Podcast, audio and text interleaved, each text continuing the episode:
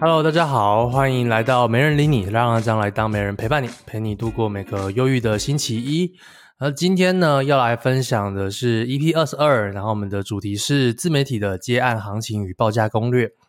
好，会会有这个主题呢，是因为自媒体创作者通常就是想要全职。我我相信呢、啊，大多自媒体创作者会开始经营自媒体。呃，大多我是指大多人呐、啊，可能都会有一个想法是说，哦，我想要自由。我想要全职，我想要摆脱现在的工作，所以会希望说早晚可以当一个全职自媒体创作者。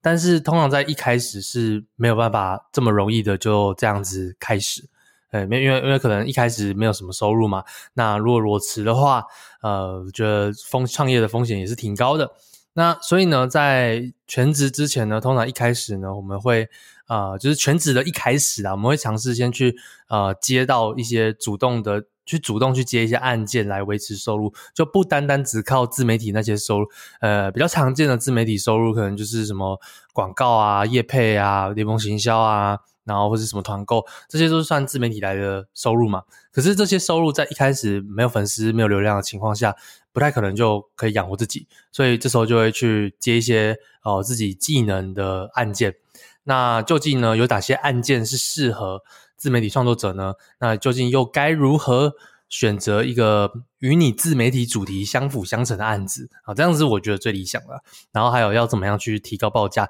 那这个就是今天会来聊的内容。好，那这期节目会在加密脑 Discord 进行直播。如果你想要跟我即时互动的话，可以来随意闲聊频道发问，或者是分享你收听的心得。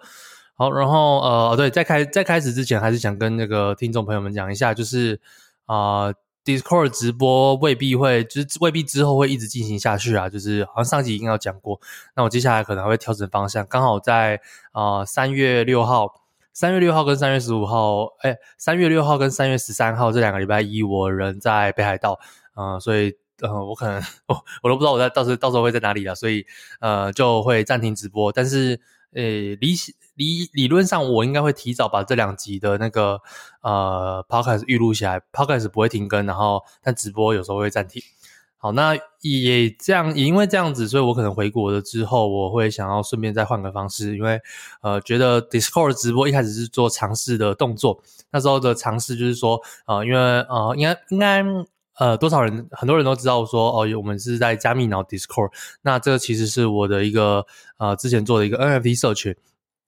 那一开始做呢，是希望说把它当成一个呃加密脑的自媒体的专案。那这部分可以希望说让大家来 Discord 进行互动，然后进而引导到让大家认识加密脑这个社群，甚至到购买 NFT。好，那最后成效其实是有，就是其实是有两三个人是因为了因为听了加呃听了没人理你这个 Podcast，然后就过来购买加密脑。对，这个这个案例是有。那但是呢，直播的效益我觉得有限，就是因为大家就是呃，Discord 就是毕竟比较少人用嘛。对，Discord Discord 就是有有时候甚至连我都觉得 Discord 听起来有点呃，用起来有点麻烦啊，就是还要特别开。诶，相比可能群主来说的话，现在可能又回归到 LINE 群。Discord 真的只有当初为了赚钱，然后呃，大家在什么充什么 NFT 白单啊什么才会去用。所以，所以我之后可能还是会希望说，让直播的互动可以更加热烈一点。所以我到时候就会换个地方，那还在哪里还不确定，所以呃，到时候会再公告。所以可以关注 Telegram，关注 IG，或是关注呃 Discord，其实我应该都会讲。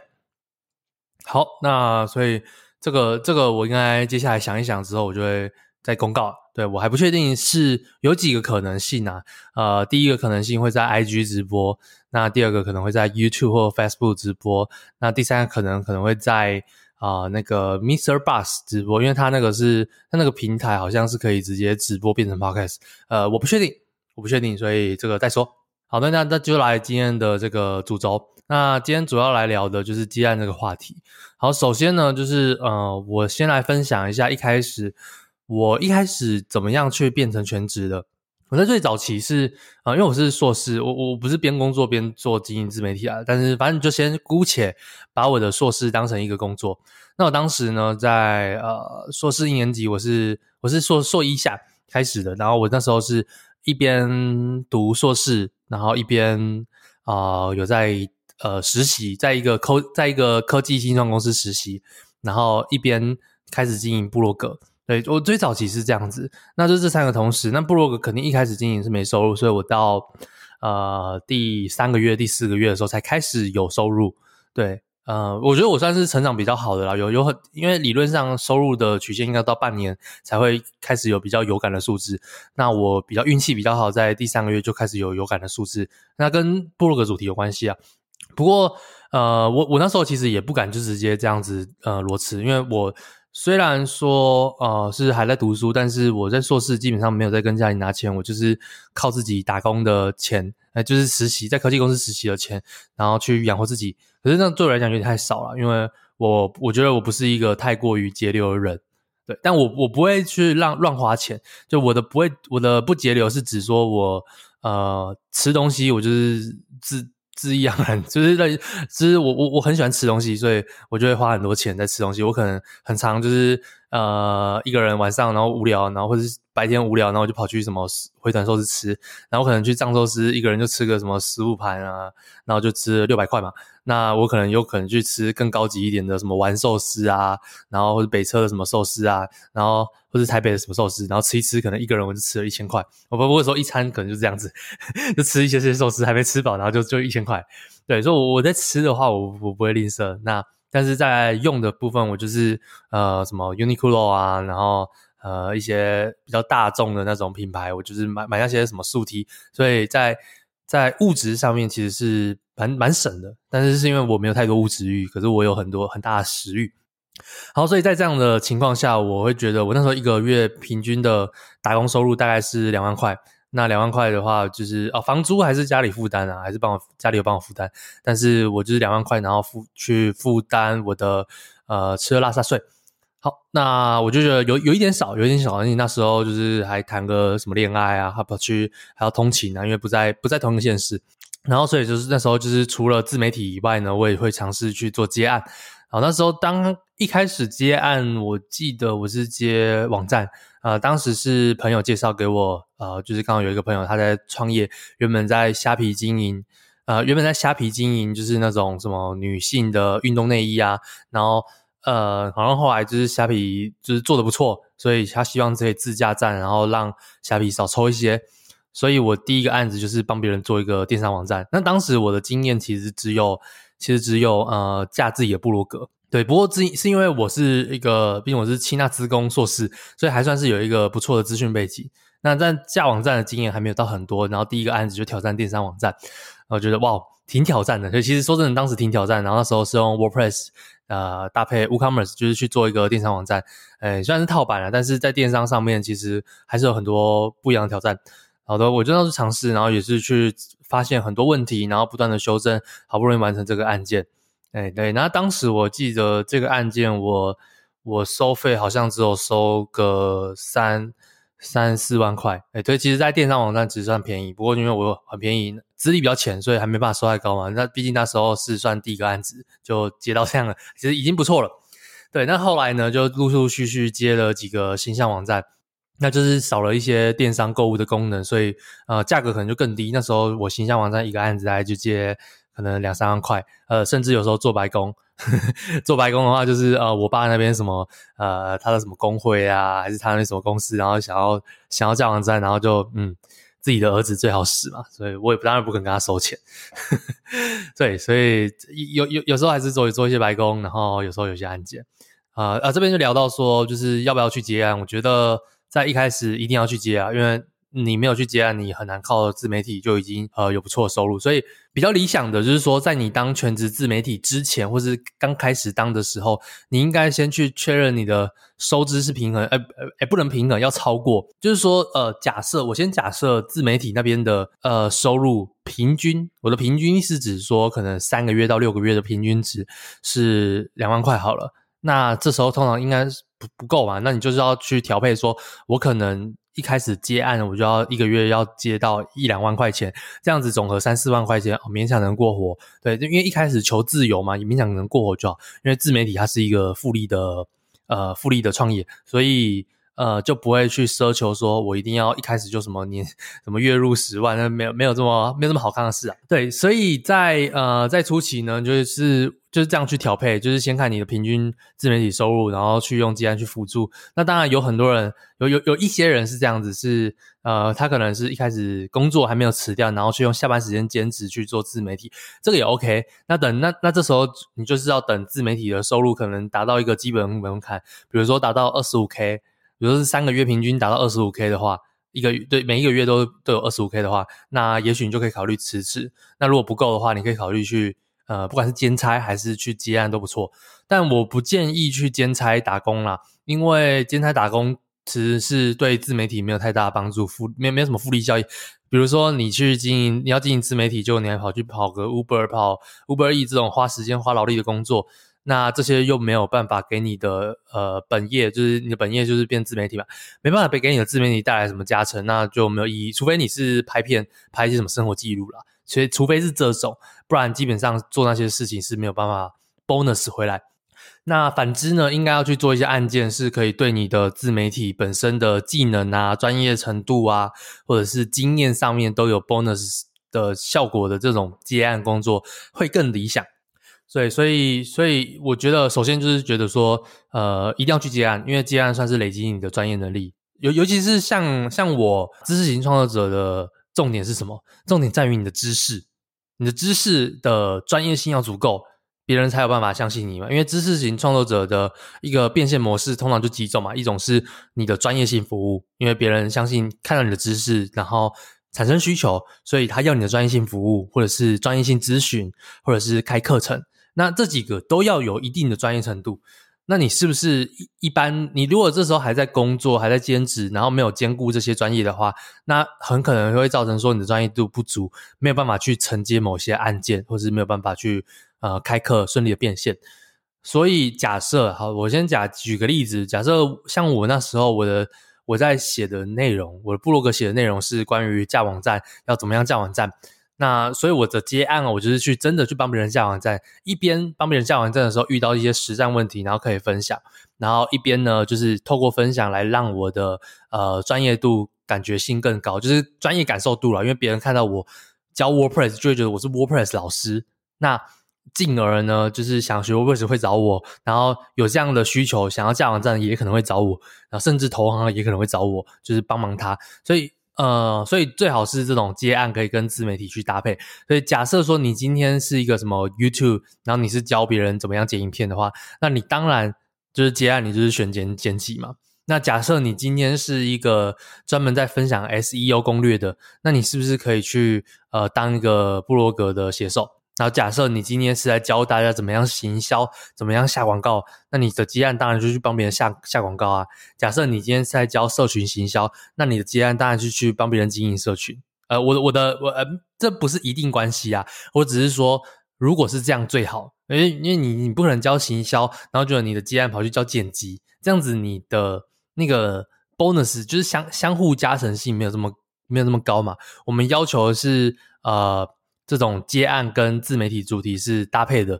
这样子是呃成长的速度最快，这样子也才可以更快的让你达到全职的这样的一个模式。好，那常见的这种自媒体工作的接案，可能像是有写手嘛，然后剪辑，剪辑可能包含影片剪辑跟音频剪辑。那现在有多一个短影音剪辑，短影音剪辑跟 YouTube 影片剪辑其实算是两个不一样的职位啊，因为剪辑的手法。脉络都不一样。呃，短影音剪辑更要求的是，你能不能从一段影片、长影片当中找出最精华的部分，然后把它剪得顺，然后字幕要上得好，不会太突兀，然后上对地方，然后呃节奏要快，快的同时又要明确，然后又有一个呃知识点。但是长影片剪辑就是你整支影片要顺，然后不要太多废话，然后画面的话可能就是尽可能要有什么 A roll B roll，不要让大家去呃无聊。所以长短长短影片剪辑也是不一样的工作，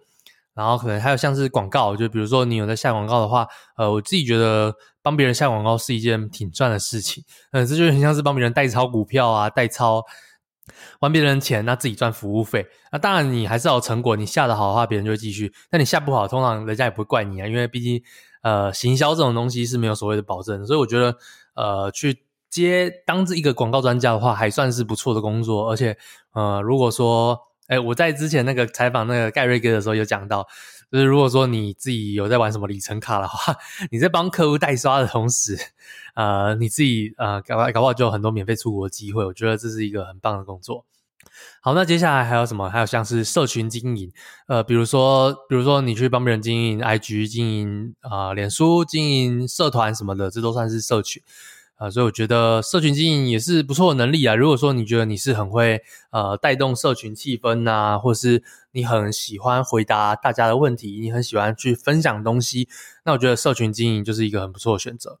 好，那再来还有像是设计，那设计也有分很多嘛，比如说平面设计。比如说是 UI UX 的那种网页的网页型设计、前端设计，那比如说是呃什么 logo，logo 也算是一个一行嘛，就是 logo 设计，甚至啊、还有什么什么像素设计，反正设计有很多不一样的类型，所以这个也算是呃自媒体常见的这种接案类型。因为我刚刚讲的这种什么写作啊、剪辑啊、广告啊、社群啊、设计啊，或者是什么架网站，这些都是你在经营自媒体中你会遇到的事情，你可能自己要做。所以你就要变成一个一定程度的专业性，那你可能是呃，你想要你的分享的主题是跟这些相关的，那你当然当然就是这些接案就是最适合你的。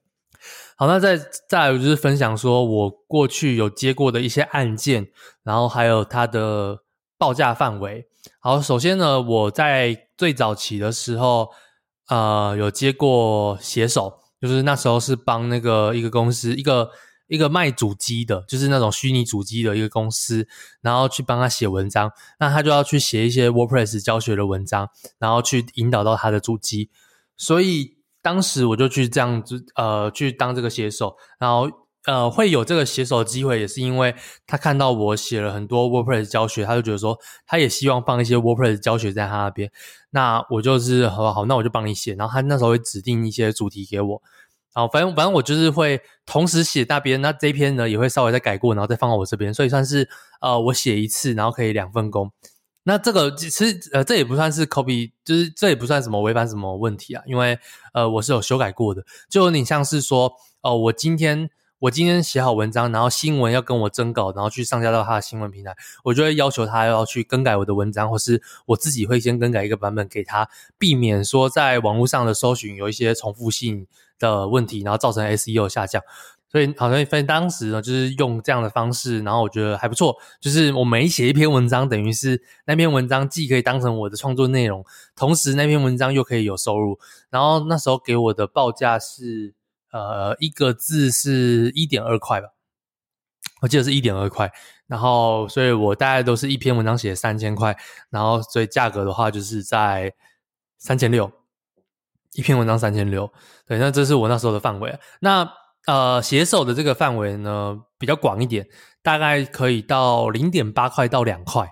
哎，就一个字，对，通常是算一个字。那零点八块的像什么？像是像是那种呃比较没有知识含量啊，就是写一些凑数字啊，然后内容农场啊，呃，这这种或者比较像新闻那种，呃，那种算是比较专业性不够的。那这种可能会在零点八甚至更低，零点五都听过，对，但但我不会接那么低啦。然后呃，如果说比较正常一点的范围的话，可能就一字一块。那如果说再更专业性一点，或是你的写作经验有的话，你就可以拉到一点二、一点五，甚至到两块。当然还是有更高的，但我自己是没有到那个 level。那我自己请的写手就是呃，因为我的写手通常会写一些软体，那我给的我给的价码可能就会在呃一到两块之间。对，看，因为因为这算是对我来讲，这算是有一定专业性。那如果说那个那篇文章是属于比较简单，或是那个软体它算是比较基本的东西的话，我就会给个一块到一点二块。那如果说这那篇文章感觉比较复杂，或是操作性比较难的话，我就会给到一点五块甚至两块，或是呃时间感的话，我可能就会加价。好，那接着接下来我还接过的案子就是呃呃网站嘛。那网站的话，就是有分嘛，就是比如说你去架部落格网站、架形象网站、架啊、那个呃电商网站，这是主主要这是这三种类型的网站啊。啊、那我都是用 WordPress 架站。WordPress 架站的话，它的呃价码算是比客制化网站还要低啊，因为呃没有市场行情就是这样。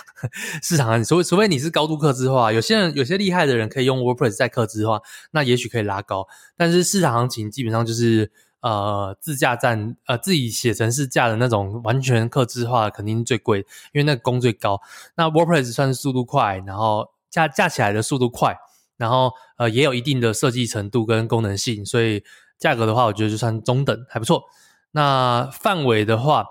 呃，我自己我自己的范围蛮广的，就是从一开始一开始便宜一点的，可能到可能有两万，一个形象网站或一个部落格可能两万块。那后来呃一也一开始的那个电商网站可能在四五万块，那到后面呢，你就可以拉到呃可能八到十万块。那八到十万块的等级，大概就是电商网站，基本上电商网站可以才可以拉到这个等级啊。然后或者是它有一些特殊功能，比如说它今天需要会员制，要什么 VIP，然后要点数机制。然后要呃联盟行销系统，或是要变成一个开课平台，它它变成一个课程网站的话，一个课程网站，它变成课程网站的话，应该是最贵，因为课程网站一定会搭配金流，所以课程网站通常呃有机会可以开到十到十五啊，之前我有开过，对，那不过对对呃最后对面那个另外一边是好像是不是临时他就不做了，他后来就放弃。他后来就是想说，他花这个钱，还不如就去用现成的课程平台。对，其实我也是推荐，就是现成课程平台，因为课程平台你要要用 WordPress 做，其实真的，呃，我觉得不是很优啦。因为呃，WordPress 毕竟本身是属于一个部落格平台，它再去用成课程平台的话，呃，我觉得会有一定的缺点的，比如说速度慢啊，然后比如说又有人很喜欢把把他的部落格跟课程平台搞在一起，那这样子就会让网站的那个整个。呃，整个效能都会降低不少，然后主机需求又会很高。我自己是不会建议，那最好是分开啦，最好是可以分主机。好，那是比较这比较专业性的部分。好，然后呃，网站的话，当然 WordPress 也有那种很廉价的，我会看过很多什么八千块 WordPress 网站套版的那个，好，那我就不做了，因为它就是它就是直接选好几个什么布景主题的模板，然后就套上去。它可能可能那种网站我花了。一两个小时我就可以做完，然后收八千块，那好像也还可以，因为这样时薪也三四千块吧，对吧？好，然后我再来，我还有接过的，我还有接过案件的话是呃社团经营，就是当时呢，我有在一个一个社团，然后呃那时候就是帮忙很很常帮忙回答问题啊，然后后来就是那个社团班主就呃请我帮忙去呃固定的回答一些问题，然后就给我一些月呃月费，就是一个月有固定的呃。一些案件费啊，然后当时他给我的费用的话是两万块，对，两万块，我觉得还算不错，还算不错，因为我就是因为我是算是什么？我提供我的专业性的回答，但是它的量不会很多，我可能一天回答个呃两三个、三四个，有时候甚至一天我都不用回答，但是这样一一个月平均下来，我可能会回答个三四十个问题，然后我就大概赚一个月就两万块。所以这对我来讲，对我在创业初期来讲，是一个很不错的一个常态性收入。因为等你看我两万块，加上我自媒体可能一两万块，这样就四万块，加上我价格网站可能再再加了一个两万块，这样我一个月可能就加一加就六个六万块，所以这样就可以全这样就可以全职了。好，然后社团经营我自己也有，呃，我自己也有包出去啊。我现在有一个呃社团经营的小编，然后帮我在经营一个那个虚拟货币的脸书社团。对，那他报价多少？呃，他就是每天每天会发一发一些些那个新闻啊，每天会整理一些新闻过去，然后忘记薪水，呃。忘记我给他多少，我是设约定转账，反正大概大概一万多块，大概大概一万多块。那因为那个量没有，那个量就没有很大，因为它有一些固定的资讯来源，加上它也乐在其中，所以我们大概就是双方协议大概一万多块。再来讲哦，再来讲到说，刚刚我讲的这些接案嘛，然后呃，这些接案过程中，其实。啊、我觉得这这就是攻与防，因为在自媒体一开始，你可能会是当一个接案者，但是在自媒体后面的话，你可能会当一个发案者，因为当你业务量提高，你就会开始发案。那我觉得这就是一个攻与防，就是你先去接案，然后你要知道怎么样去提高价格。那你知道怎么样提高价格之后，等你当成发案的不方案发案方的时候，你就知道要怎么样去压低别人价格，因为你知道别人怎么样进呃别人怎么样涨价，那涨价这个值不值得？然后你再去评估，说要不要压低价格，还是接受这个报价。然后这时候就可以去学会一个价格的，呃，怎么讲？价格的敏锐度。所以，呃，我自己觉得自媒体的创作者一定要去接过案件，而且最好接不止一个，最好接个呃至少五六次以上，甚至十次、二十次最好。呃，更多当然更好，因为你就知道说你接案怎么接，然后你要知道整个流程怎么样报价，然后发案方都怎么对你的，这样子你以后长大之后，你当发案方你就知道你要怎么样对别人。然后如果比如说过去呃我在接案的时候有一个发案方，他呃一直压低我的价格，然后很不合理的要求怎样的，那我就知道说呃这件事让我很讨厌，那我就知道说我不要成为这样的人。当我当发案方的时候，我就会去思考。啊、例如说，我之前我之前写手的时候，曾经有人跟我说，你就你就是只值什么零点五，那我当然不接嘛，就是很就是啊、我觉得我觉得至至少要零点八一块以上嘛。那那我就是知道说，好，那我以后我发出去，我至少呃一个字一块以上，这样人家至少写个三千字，然后他有三千块，甚至呃他一个月写个四篇，那、呃、四篇的话一万二，对，那那我觉得这个是一个合理的价格。然后有时候给更多，我说呃我最高。我最高的话是币圈文章，那那时候是那个 Steven，我记得最高一篇文章好像给他给到了呃多少？六七千块吧。他一篇文章写一篇文章六七千块，那那时候那篇文章是是呃时间感，然后含含金量要高，所以才有这样的价格。印象中啦，我我我不知道有没有忘记，但我记得是不有一个蛮高的价格。好再来呢，所以我们就讲到说怎么样去提高报价嘛。我当时提高报价的方式，第一个的话，呃，就是一一一定会先是你的一个品质怎么样。例如说，你今天呃，你觉得你做出来的品质会是高于你的发案方的预期。比如说，呃，他要做一个网站，那我们说，那不然再加这个好不好？再加这个好不好？再加这个好不好？我是我把你做成怎么样，或是呃，我不再帮你调整 SEO，你就可以透过这样的方式去。拉高你的报价，那同样的就是不一样的。比如说剪辑的话，你就说哦、呃，你就可以给他一些建议。比如说，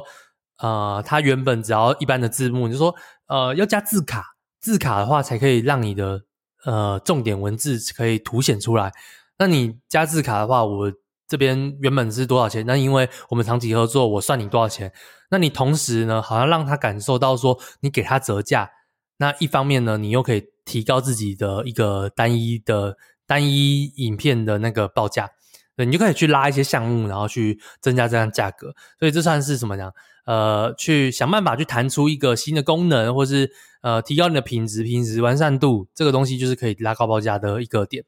然后再来呢是呃，你们能不能做出差异化？呃，例如说我设计的网站就是属于呃比较工程师的风格，比较简洁，或者是比较呃有时候有有些有些网站是比较科技感的。那我我做这种网站的话，就是算是我的特色，所以我不会去做花花的网站，我会帮你哦、就是至少说你的速度是很不错的，然后你的东西是干净、简单、明了，然后对于一些 SEO 导向或者要那个引导别人去购买东西的那种转换率会比较高。对，因为花花网站有时候其实不好转换，因为太花了，人家不知道点什么。对，但我的网站特色就是，我可以，我是可以有办法去提高你的转换率的。那我这时候就是跟别人的差异性或者我的优势就出来，我就可以跟他说这个点，所以我的价格是多少钱。他的价格可能更便宜，但是他并没有去调整，他只是帮你完成，他只是帮你让一个做一个花瓶。但我是做一个很实用性的一个怎么讲赚钱工具。那这个是差异性出来之后，你的价格就可以拉高。然后再来是什么？经验，就是你做的网站多，但当然自然而然的报价就高啊，因为你的作品集列出来比别人多，你的费用比别人高，那当然是合理。然后最后呢，就是痛点，就是说你知不知道你的雇主的痛点是什么？呃，我我想一下，我想一下，可不可以举个例子？好，举个例子，一样是一样是那个呃做网站的。那做网站的时候，那时候，嗯、我的我的那个客户呢，他就是说，他就是觉得说，他想要网站很美很美，然后想要加一堆动画，然后我就说好，那你要这样做，我加给你，只是我先打预防针，因为加给你这样动画，它的网站速度一定会变慢，而且变慢的同时呢，你会掉，你会流失客户，然后，然后我就加一加，然后加完之后，果真他的就他就流失了一些客户，然后他说怎么样，然后说。因为你就是加这些东西，所以你的这东西是知道，呃，这叫什么？呃，金玉其外，败絮其中。加一些在网站上面加很多动画，我自己都觉得是很浪费。除非你今天就是要做一个很酷、让别人欣赏的网站，那不然站在一般人角度，他的网站是要什么？是要有宣传性，要有导购性，然后要让人家好浏览，都不是那些很酷炫的网站。我记得以前有一个什么饮料店的珍珠奶茶很厉害啊，然后就进去网站，我在那边等等等，他把我动画等很久，我都还没看到，我就想离开了。所以这个就是呃，你加太多东西的一个代价。然后我就戳那个客户的痛点啊，然后就把它变成一个。呃，价格是一样的，但是那个呃，它的功能就少了。因为我做那些动画，我也是麻烦。可是我因为我戳他的痛点，然后找出这个问题点，然后帮他解决，那我的价格可以上去。但同时呢，我的做工不会这么的复杂。有时候不代表说你做工越多，就代表你越多钱，对，越呃越有效果啦，或者越多钱。好，那最后呢，再讲到说，呃，我我自己个人也不会是一直想要长期接案的人啊。对，那所以我们最后讲到说，要怎么样去结束你的接案之旅？那当然呢，一开始，呃，一开始就是你要这些都是一个很重要的收入，它就像是你的工作一样。比如说，你一个月两万块是自媒体收入，两万块是接案收入，你不可能就这样轻易的把这两万块的接案收入拔掉嘛。所以可以怎么做呢？比如说，你的接案性质是有一些长期维护性的。这些类型，例如我在架网站的时候，我就会有一个去签一个约是长期维护，那我可能就会收年费，一年多少钱，我帮你维护网站。这个对我来讲，就是它不算结案，它就是我一个定期工作，甚至可以用程式自动排除的东西。呃，我就是偶尔去做一下这件事情，我一年就有一些收入。那随着比如说一年一年维护费什么一万块两万块，那你多累积几个案子，你一年可能就十万二十万的。呃，我觉得这算是被动收入啊，虽然要做一些事情，但是这个事情算做不多，然后偶尔才要做一下，那我就觉得还不错。那除了架网站这种维护呢，啊、当然比如说像是下广告，下广告你你第一次做好一些广告素材，它下得好的话，你当然就一直下，那你后面就基本上你也不用做什么新的工作，你就只要下到它没有成效之后，你再去换一个新的，然后尽量可以把约签签长，因为客户会依赖你，你的东西只要让客户觉得有效，会赚钱。你就有办法把它时间拉长，对，把时间拉长，然后尽量的看有什么事情可以先做一做，让后面的工越来越少，那他就会慢慢的去，你就不用一直去接新的案件、新的案件来去呃搞这么多事情，最好是可以一些呃固定的一些案件，然后把它拉长拉长。呃，例如说呃呃，例如说什么还还有什么样的工作适合呃，比如说像咨询类型的。咨询类型的、顾问类型的，都是可以去先做一些固定性的准备，然后你接着就只要长期的维护它就好。然后厉害一点的话，比如说剪辑，剪辑的话也有一些厉害的人，他的他的工具就是用得很好，比如说他的字卡就固定有一些比较特别的，然后就字卡会先做起来嘛，然后一些常用的音乐分类的很好，然后常用的特效什么的，他都把它一块一块模组化做得很好。他在剪辑一支影片呢。呃，可能平常一一开始要一支影片要剪个什么两三个小时，后面一支影片可能只要剪个半小时就好，然后再搭配现在的很多呃那种呃辨识工具啊，AI 剪辑工具啊，它就可以把这个省的时间拉短。那你时间拉短之后，你就可以花更多时间去做自媒体，让自媒体收入增加。这时候你就可以去呃慢慢的减少你的一些新案件，因为接新案件就代表说你要跟新的客户沟通，跟新的客户沟沟通，这都是一个很长的成本。对，像我之前，我之前就也有一些案，也有案件，就是说，呃，我那时候新组，然后我就要跑台北，然后跑去客户找客户两三次，然后谈一谈，最后 OK 了之后，然后就是他要付钱，我们约都差约都快签，我们就要付钱签约了。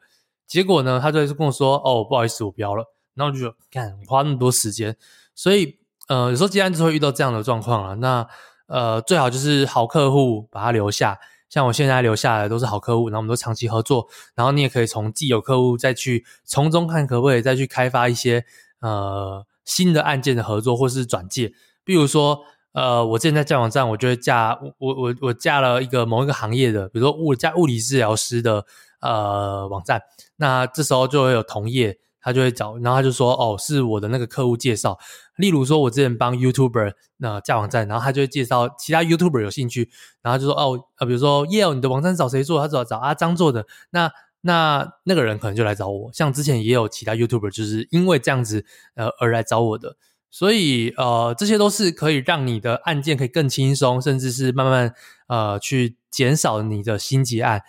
我觉得这才是一个长期之道啊！你不可能一直接新客户，这样你跟业务没有两样。我觉得会会有点累，而且会耽误你的自媒体创作，因为一天到晚都在服务客户就饱了。然后再来一个很重要的点，就是你的接案还是要跟你的自媒体相辅相成，这样子你才有办法借由你的专业性，提高你的自媒体的专业性。因为你接案你变专业嘛，然后你可以把接案接案的专业性跟经验分享到你的自媒体。那自媒体这时候的专业性拉高，或是呃粉丝更喜欢你，你就有办法去拉高你的各种价码。然后或者是你甚至到开课做长期顾问咨询这种动嘴巴的动作的话，那你就会更轻松。所以这几个都是。呃，可以去结束你接案之旅的一个呃一些方式啦。那这集节目就差不多这里，感谢你今天的收听。如果你是直播的观众的话，欢迎你每周一晚上八点继续来让阿张陪伴你。如果你是 Podcast 的听众的话，记得帮我们留下五星好评，让这个节目可以被更更多人看见。好，拜拜。然后接下来就是我们直播 Q&A 的时间啦。好，看大家有没有什么问题可以来发问，有发问的话就可以有加密脑币哦。